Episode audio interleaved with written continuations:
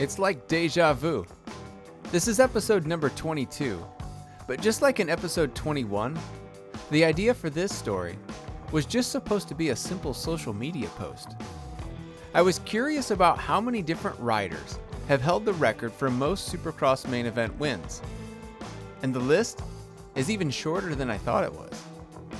But I still ended up going overboard. So it goes. Thanks for listening. Share this with a friend, and please leave a podcast rating. That'll help other moto fans find this channel. You can support We Went Fast by joining the Fast family at wewentfast.com/shop. The revenue from the hats, shirts, and artwork go back into telling you more stories. You want free stickers? Go to wewentfast.com/subscribe, sign up for the newsletter, and then check your inbox. The welcome message has the key to free decals sent directly from me. Because it's nice to receive something in a real mailbox that isn't junk or bills. And now, the Fabulous Four of Supercross. A breakdown of the exclusive club of Supercross greats to own the all time wins record.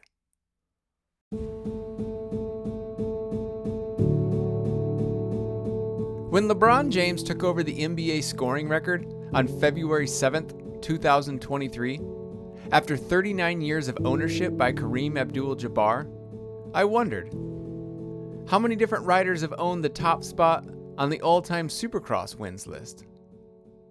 Four. Five, depending on how much you want to fight for Marty Tripes' legacy. Eli Tomac was three years old on June 3, 1995, the day Jeremy McGrath passed Ricky Johnson as the winningest rider in Supercross history. He didn't yet have his first motorcycle. Ken Roczen was 13 months old. Cooper Webb, Chase Sexton, and Jett Lawrence weren't even alive. McGrath has been the wins leader for so long, it's hard to remember who came before him. The list is thin, but within its details is a bit of lost history. It might seem a waste of time to discuss a record that has little chance of being topped for many years. Eli Tomac, however, is making the list's biggest shakeup since James Stewart started the 2014 season with 45 wins and ended it with 50. Ricky Carmichael had owned second on that list since February 1, 2003, when he won his 29th main event. He extended that total until 2007, when he retired with 48 wins. When Stewart won the Toronto Supercross in March 2014, he took over second on the list. Suggesting that Jeremy McGrath's record of 72 wins came into focus that night in Toronto might just be some convenient hindsight. But saying that Stewart's 50th career win would also be his last would have gotten you a slap across the face. That's the cruel reality of racing. It can take years to realize the winning ended long before. For Tomac, 50 wins and beyond is sharply in focus. Tomac's march towards Stewart's spot on the list, however, coincides with what he said before the season started that this would be his final year of chasing championships. But when he got off to the best 450 Supercross season start of his career, four wins in the first six races, he just laughed when asked if he is really going to retire. To pass McGrath's record of 72, however, Tomac would likely have to compete through the year 2027. That's based on a modeling of Eli's career 31% win rate. The names below are the all time Supercross wins leaders, followed by the span of their reign. Jimmy Ellis, March 1975 to April 1978, 8 wins. Jimmy Ellis appears headed for the biggest motorcycling victory of his life in the Super Bowl. Here he comes over the final jump looking for the checkered flag. Everybody's on their feet and a victory wave as he takes the checkered flag for Jimmy Ellis winning the fourth Super Bowl of motocross in the Los Angeles Coliseum. Who was the first two time winner in Supercross history? Was it Marty Tripes, who won the 1972 and 1973 Super Bowls of motocross? Or was it Captain Cobalt, Connecticut's Jimmy Ellis, who won all three rounds of what was then called the 1975 Yamaha Super Series, a three race late winter sprint held on consecutive weekends in Dallas, Daytona, and Houston. That July, he even won the Super Bowl of motocross in Los Angeles, a non series, non points paying event that does count as a Supercross main event win, but makes this part of the sport's history messy, awkward, and unpleasant, especially for die-hard Marty Tripes fans. Nobody said being a pioneer was easy, and 16 year old Tripes certainly did something special by going 2 2 2 to win the overall of what is considered to be the genesis of supercross racing in America, the 1972 Super Bowl of Motocross in the Los Angeles Coliseum. He repeated in 1973. It's no coincidence that this sport will hold the first finale of the Super Motocross World Championships in that same venue 51 years later. The roots of Supercross are in the Coliseum, but the earliest races held there were not part of a championship. State your case in the comments, but what can't be argued is that the championship era of Supercross racing began in 1974. That year, three different riders won the three races Pierre Karsmakers, Jim Pomeroy, and Jaroslav Falta. And Falta's win was 1974's version of the Super Bowl of motocross. By the end of 1975, Ellis was a four time winner and the all time Supercross wins leader. In 1975, however, this accolade went unnoticed or unrecognized. Maybe the sport was too young to think in these terms. It wasn't even called Supercross then. So if Marty Tripes is rankled that he's not being properly recognized as the original all time Supercross wins leader, he can take solace in the fact that Jimmy Ellis never got recognition for it either. Until now. Bob Hannah, April 1978 to February 1989. 27 wins. In motocross, the name is Bob Hannah. Twice a winner before, trying to become the first man to ever win it three times. And you see one of his entourage cheering him on as he works on number 34, one of the lap riders in the field, Danny Storbeck from San Antonio, Texas. Hannah working the traffic like a breeze here as he works the laps down. The white flag is out, and Bob Hurricane Hannah is very close to the biggest accomplishment of his career, a third victory at Daytona International Speedway. He's going to be a happy man. It is over, and Bob Hurricane Hannah has done it.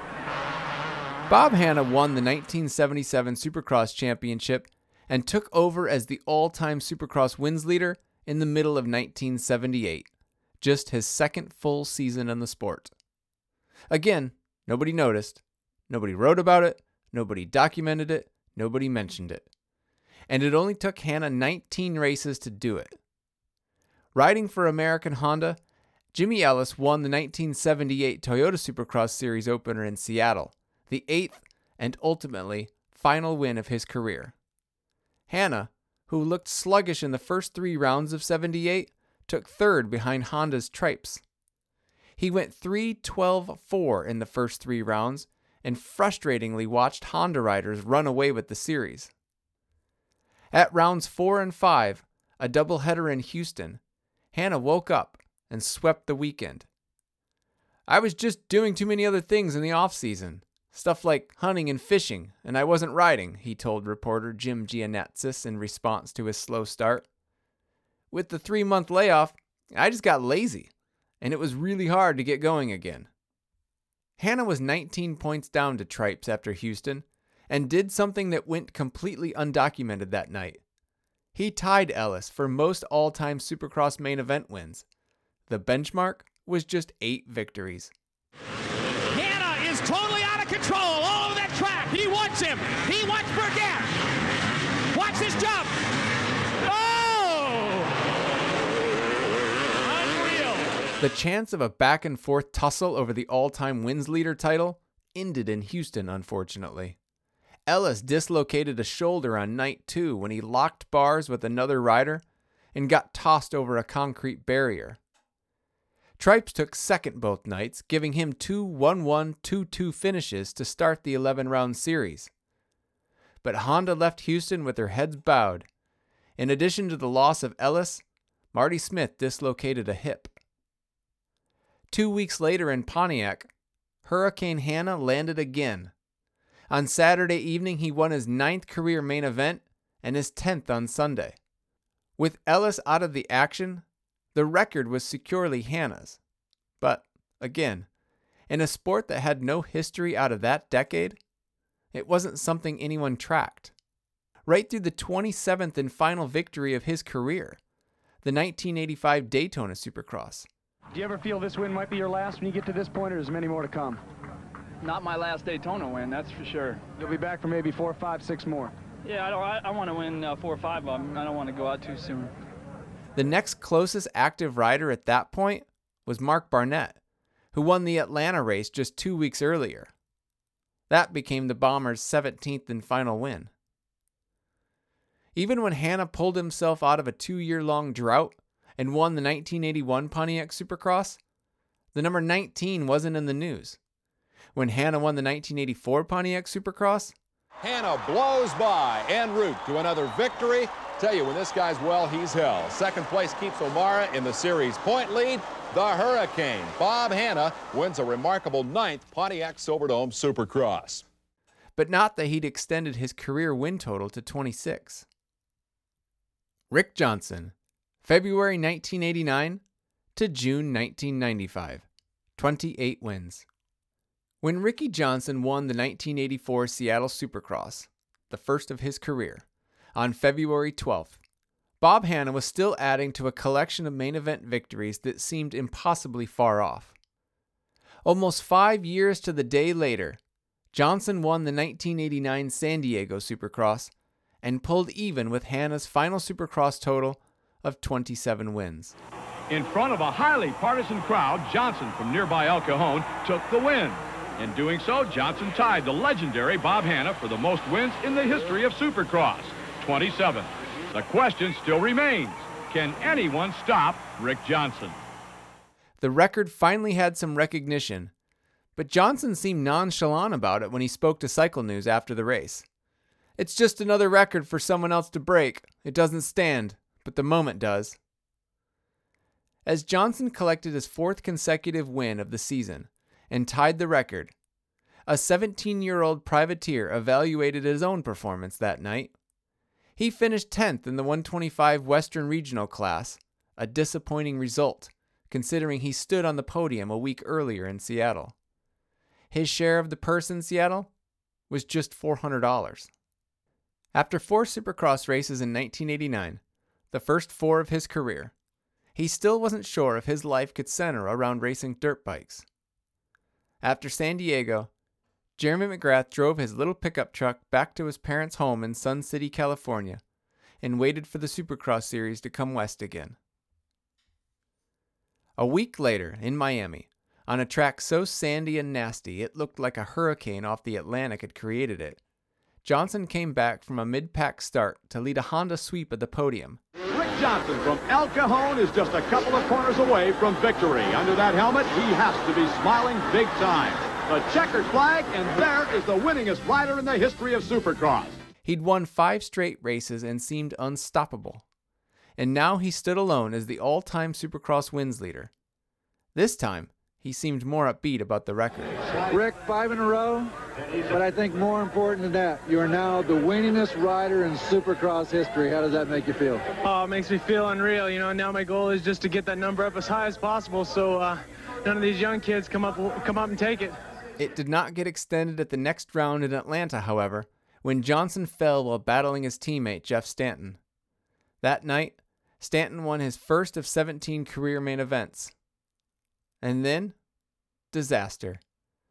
Danny Storbeck landed on Johnson's wrist during practice at Gatorback MX Park, the opening round of the pro motocross season in early March. The Miami Supercross was the last main event win of Johnson's career. Jeremy McGrath, June 1995 to the present. 72 wins. This is Jeremy McGrath's evening, however. He not only wins the race, he wins his third consecutive Supercross title, nailing it down with two races left to go. He's also, of course, tied Rick Johnson's career mark of 28 wins. Ricky Johnson was almost two years removed from the sport when Jeremy McGrath won the 1993 Anaheim Supercross, the first premier class win of his career. McGrath knew what he wanted in life now, but he didn't expect to set a new single season wins record in his first year in the class. McGrath's 10 wins in 1993 topped Damon Bradshaw's 9 wins in 1992, which had eclipsed Jean Michel Bayle's 8 wins in 1991. That domination continued for three straight seasons, and then some. On May 20th, 1995, McGrath won the Cleveland Supercross and his third consecutive title. It really wasn't a high pressure situation for me tonight. I knew that I would get the title tonight, so I just went out there and rode my own race, said the three time king of Supercross. Cycle News reporter Davey Coombs grabbed that quote above, and he also attributed it to the king of Supercross, in what must be the first time that title had ever been used. I'm going to come back next year even stronger than ever and win my championship again, McGrath continued. I figure I got three good years left in me, and I'd like to set a record for wins and titles in a career. The all-time win mark for Supercross. 28 to Rick Johnson, 27 Bob Hannah, but number 29 for Jeremy McGrath. Also has a chance to break his own win record, tying now the most wins in the season with 10. On June 3rd, 1995, McGrath truly became the king of Supercross when he won the San Jose round, the 29th victory of his career. Skip Norfolk, McGrath's longtime mechanic, wanted a piece of that history, and he walked over to the finish line and asked if he could keep the checkered flag, which McGrath signed. McGrath told Don Maeda, that evening's Cycle News reporter, that he wanted to hold on to the record, quote, for a while. When asked how high he thought he could go, McGrath said, I don't know. If I'm still having fun for three more years, maybe around 50 wins, that'd be pretty cool. McGrath raced full time for another seven seasons, won four more championships, and 43 more main events.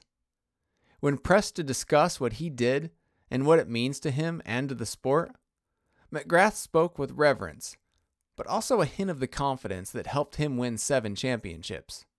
When I sit here and focus on this, it's unimaginable to think I ever got to 72 wins, he said in a phone call. But when I got to 28 and 29 wins, I felt like I was just getting started. I find it hard to believe someone's going to catch my record, but if they do, that's pretty cool. When LeBron James and the new NBA scoring record comes up, McGrath responded with one of modern sports' favorite comparisons LeBron James or Michael Jordan? And he answered his own question in a way only a champion could. I wonder if LeBron would trade that scoring record for Jordan's championships. And that's when McGrath mentioned how sneaky Tomac's rise up the all time main event wins list has been. After the 2019 Supercross season, Tomac hit eighth on the list, tied with Bob Hannah at 27 wins. Hannah's career, however, ended with three championships. At that point, Tomac had zero titles. Tomac passed Bob Hannah, Ricky Johnson, and Ryan Dungey on the all time Monster Energy Supercross wins list without stirring up much attention. But that's also dirt bike racing. Nobody gets too excited for sixth, seventh, or eighth place. It could also have been because Tomac pulled even with the four time champion Dungey, 34 wins, during the 2020 season while he was still fighting for that first title. The sum of the wins raised eyebrows, but without championships, they held less meaning. When asked to analyze the list, McGrath is blunt. Championships hold far more weight than wins. If you have lots of wins, but fewer to no titles than the guys behind you on the list, that might keep you awake at night, he said. I'm sure Damon Bradshaw gives it some thought, and I'm sure James Stewart does too. Where Tomac lands in the end is as much a mystery as why he finished fifth at the 2023 Tampa Supercross, one week after a steely victory in Houston, a night where his competition looked much stronger. The next rider with a plausible chance to stack a lot of wins is 23 year old Chase Sexton. Now in his third season, Sexton is far off McGrath's pace at the same point in his own career. McGrath won 19 races in his first two seasons in the class. Sexton won one main event in that same span. Statistics can be brutal. You have to dominate, McGrath said of the formula to break his record. That's the entire playbook. But he also mentions how unpredictable Supercross can be. A week ago, I was sitting here thinking Eli could win 10 races this year. I'd never seen him be that fast of a starter. Ricky Carmichael is forcing Jeremy to reach back to all of that experience, all of that knowledge that he acquired in winning seven championships in eight years. Ricky's got to be close to have a chance in that whoop section, that final corner. That's what it's going to come down to, it appears. They go on the triple. They'll go under the bridge. Into the whoops. Here comes Carmichael. The checkers for Jeremy. Incredible race here at Anaheim in round three. He was pressured the entire way. He looks to the stars. McGrath never expected Anaheim 2 in 2001 to be the 72nd and final race win of his career. He still seemed fast enough to win another 10, 15, 20 mains. Triple digits didn't look out of reach. But the racing gods had other plans, just like they did for Ellis, Hannah, and Johnson. 72 looked safe for a long time, but the possibility of it someday being eclipsed will always be fun to discuss. That's the end of this episode. But if you leave a rating, that tells us you want more. Don't forget about the offer for free stickers. It's real. Sign up at wewentfast.com slash subscribe and check your inbox. Instructions will be in the welcome message. And if you need to send someone a gift, I want to help. Hit me up at wewentfast.com slash shop. Thanks for listening.